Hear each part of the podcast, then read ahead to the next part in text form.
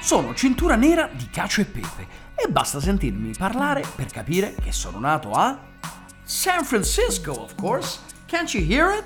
Anche se tutti pensano che io sia venuto al mondo nel cuore della romanità, in realtà sono nato sull'Oceano Pacifico. È vero, anche San Francisco ha dei colli, ma le similitudini con Roma si fermano lì. Non si tratta di una nascita arrivata a sorpresa durante un viaggio, cose che capitano e magari regalano un doppio passaporto. Quella di mia madre è una tipica storia americana, visto che tutta la sua famiglia si è trasferita negli Stati Uniti alla fine della Seconda Guerra Mondiale, dopo che la regione della Germania dove vivevano era stata annessa alla Cecoslovacchia. Questione di un attimo, e da una situazione drammatica è uscito il biglietto per una nuova vita dall'altra parte del mondo, in California.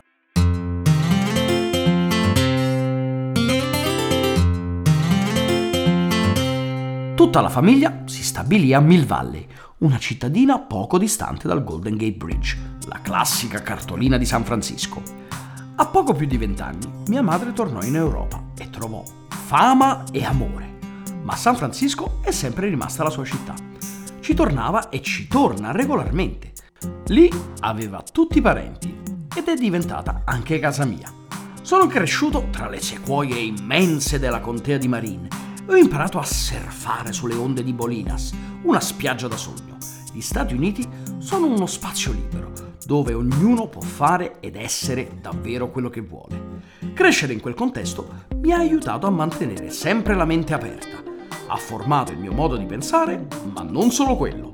Perché al di là di tutti i discorsi seri e importanti su cosa mi ha insegnato l'America, in realtà se devo scegliere una sola parola per identificare qualcosa che ancora oggi influenza la mia vita, beh, quella parola la troverei in un secondo netto, forse anche meno. Sono le tre lettere più gustose di sempre. Ripetilo insieme a me. BBQ. Io sono Alessandro Borghese e questi sono i miei Kitchen Podcast.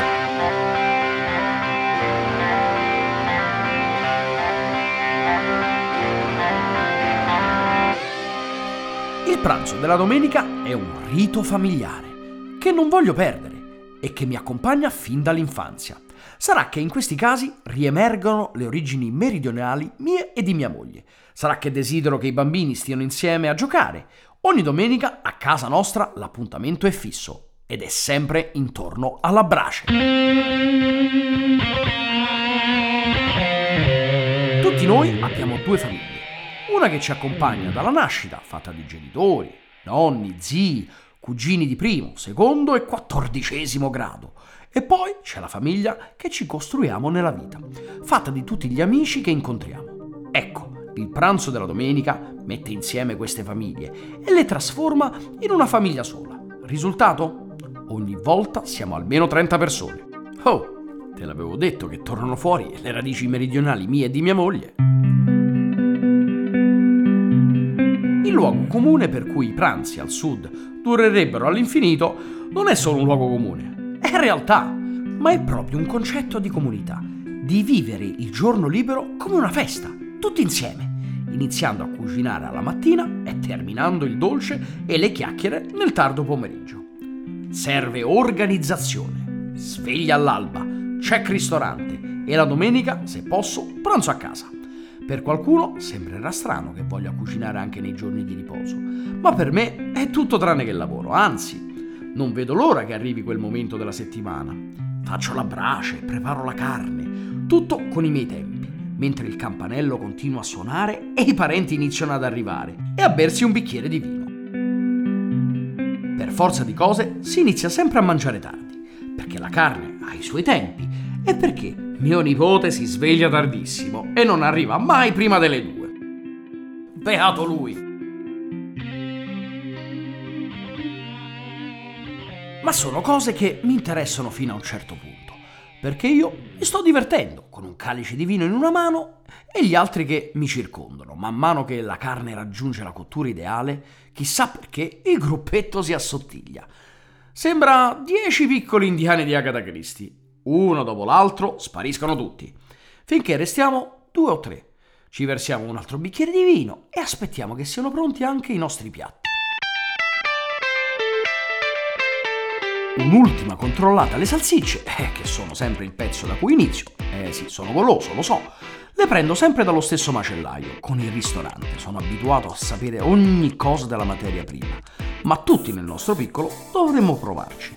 Il pezzo forte del pranzo della domenica, però, sono le ribs, le costolette, l'unico taglio che non viene cotto sulla griglia, ma al forno.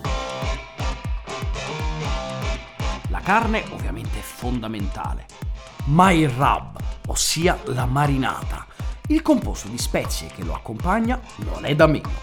Bisogna unire sale e pepe con caffè, curcuma, cumino, paprika.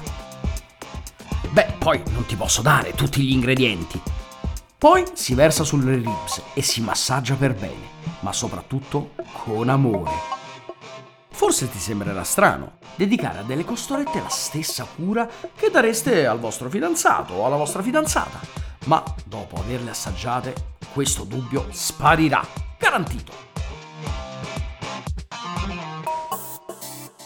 Dopo aver massaggiato, si avvolge in carta stagnola e si mette in forno. La stagnola è un passaggio fondamentale perché non fa scappare via tutti i succhi della carne Dopo mezz'ora in forno, quando si apre questo cartoccio, è una meraviglia!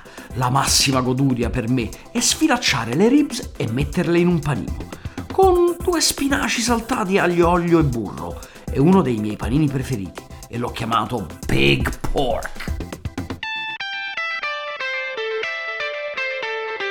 Ti vedo sorridere, ma è solo un panino. Mi torna utile durante le mie domeniche in famiglia, perché si può mangiare dappertutto. E non lo dico a caso. Tante volte, dopo aver grigliato per ore, io e i miei fedeli scudieri andiamo a sederci per mangiare insieme agli altri. E scopriamo che non ci sono più posti. Tocca tornare fuori, sperando che non faccia troppo freddo o inizi a piovere. Capito perché il Big Pork può salvare la vita? Almeno di domenica e almeno a casa mia.